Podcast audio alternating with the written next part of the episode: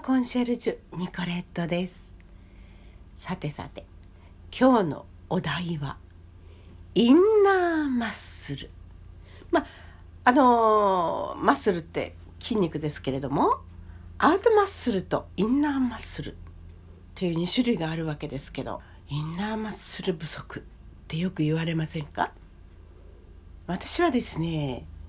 お知らせしている通りあの座骨神経痛がの痛みが出てきちゃってるみたいなんですね。最初に出たのが9月27日ですから昨日で1ヶ月ですよ。1ヶ月間苦しみました。まだまだ。良くなってくる気配がないんですね。これ痛みって私歯が痛かった時が一番つらかったかな。ちょうど1年前ですかね。まああの時は痛み止めだけじゃどうにもならなくって、えー、点滴を打っていただいたりあの抗生物質をいただいて飲んだり。それでようやく何とかしていました。まあこれはね治療しない限りはねいつまでも続きますから。結局ね歯のあの根っこね根の治療をしてこう治療する時も痛いんですよね。ですから麻酔をして治療していただきました。でようやくその治療が終わってやっと痛みから解放されたんですけどね。痛いって嫌ですよね。脳にねもう痛いぞ痛いぞって指令が送られてもたまりません。もうストレスもたまるしもう体がぐったりこんと疲れますよね。何か痛みで苦しんでる方、辛いでしょうね。それよくわかります。うーん。まあ、陣痛も辛かったですけどね。まあ、痛いのはとにかく何だって嫌ですよね。はい。それで今日のお題ですけれども、インナーマッスル。あの、座骨神経痛でこの1ヶ月間いろいろ試しました。まず整形外科に行ってレントゲンを取ってもらって、そしたらねああちょっとねあの背骨にちょっと異常を発見しましたよなんて言われまして背骨が左の下の方に行って少し曲がっていますと。でその曲がってるところの背骨と背骨の間が狭くなっていますと。まあそれが痛みを引き起こしているかどうかというのははっきりとは言えません。ただその可能性はあります。ですけどもその背骨の脊柱管狭窄ってことですけれどもその狭窄というのはあの最近そうなったのかあるいは生まれつきなのかっていうのはねはっきり言えないんですよって言われまして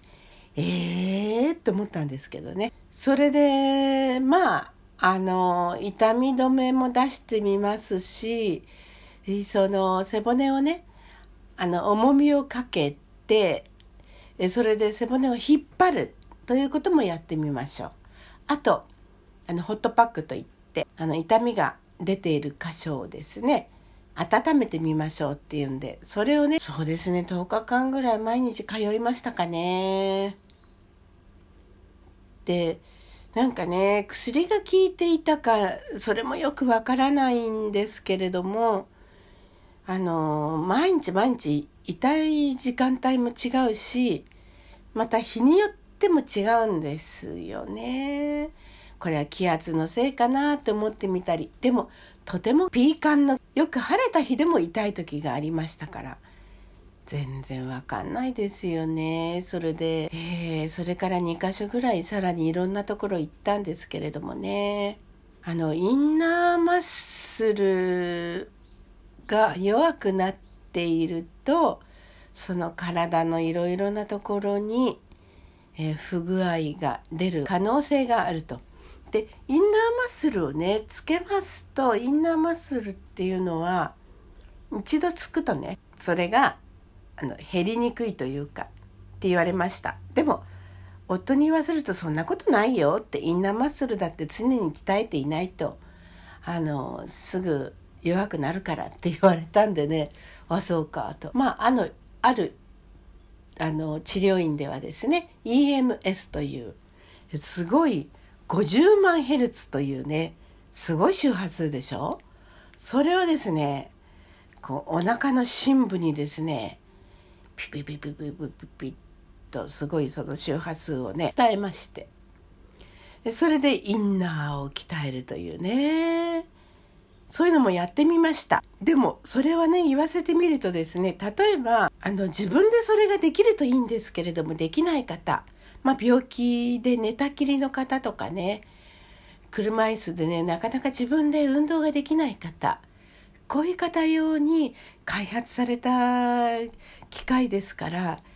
あのどうしてもできない方のためのものですから自分でできるならそれは自分でやった方がいいですよってって言われまして。でもそれ大変なことなんですよね。インナーマッスルをつけるっていうのはね。でもね私ねメルカリで「ターザン」という雑誌ね。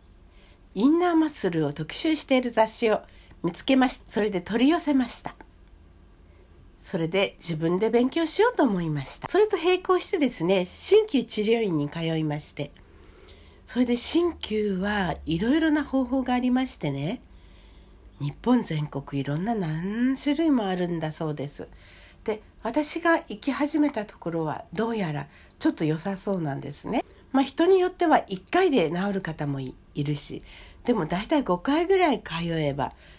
良くなると思いますって言われましたんでこれにかけてみることにしました。全然痛くないんですね。でそこの治療師の方がおっしゃるにはまあインナーもね。EMS などに頼らないで大変ですけど自分でやってみるのが一番いいですよって言われたのでやってみようと思ってターザンを読んでいます字がちっちゃくてですね私も老眼が進んできましたのでなかなか読むのが大変なんですけれども昨日の夜は私はそれを読んで夫に聞かせました。そしたら夫はね、気持ちよさそうに寝始めたんですよ。そして言われました。いやーね、あなたのね、あの、朗読を聞いてたら眠くなったって言うんですよね。なんだよ、せっかくね、あの、ためになると思って、あの、読んでいたのにって言ったら、うん、確かにためになったっていうことなんですよね。で、まあ、どんなことが書かれていたかと言いますと加齢で腕が上がりにくくなるのは四十肩五十肩関節や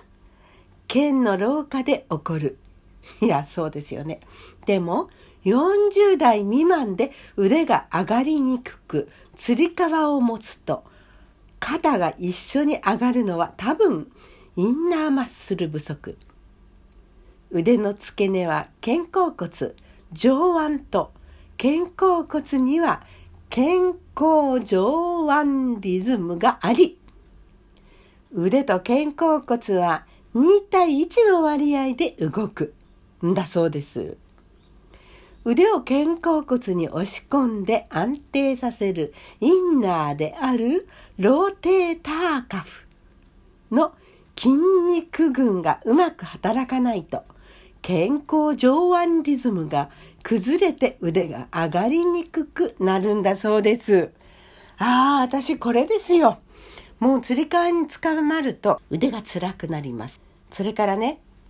あの野球とかテニスね、手足のような末端に大きな力を伝えるには体幹を安定させて手足を無知のようにしなやかに動かすべき。そのために大切なのは腹腔を作るお腹のあの空ですね。腹横筋や多裂筋といったインナーマッスルなんですね。インナーユニットが弱いとお腹から力が抜けて土台が崩れて手投げ、手打ちになるということです。私ね、テニスがね、下手くそなのは手投げ、手打ちになってるからなんですね。分かっています。それから、大して落差のない歩道の縁石などでつまずいてしまうのは、思ったほど足が上げられていないからね足の付け根は股関節骨盤の両サイドにあるくぼみに足の大腿骨の丸みを帯びた先端がはまり込んでいるんですけれども足が上がらないのは股関節を曲げる腸腰筋。ね。腸大腸の腸に腰の筋。腸腰筋。というインナーマッスルが衰えている証拠だということです。私、これも時々あります。そんなにひどくはないんですけどもね。だからね、足を高く上げて歩くようにはしてるんですけどね。それから歯磨きをしているとお腹がぽっこり出てくる。下腹のぽっこりがなかなかくぼまない理由は食べ過ぎだけではない。一因はインナーにもありそう。腹横筋、多裂筋、横隔筋、骨盤底筋群といったった腹腔のインナーユニットは腹部をコルセットのごとく締めて体幹を安定させる。これらのインナーが弱くて腹圧が下がると内臓の重みを支えきれなくなり、下腹が出てくる。はい、私です。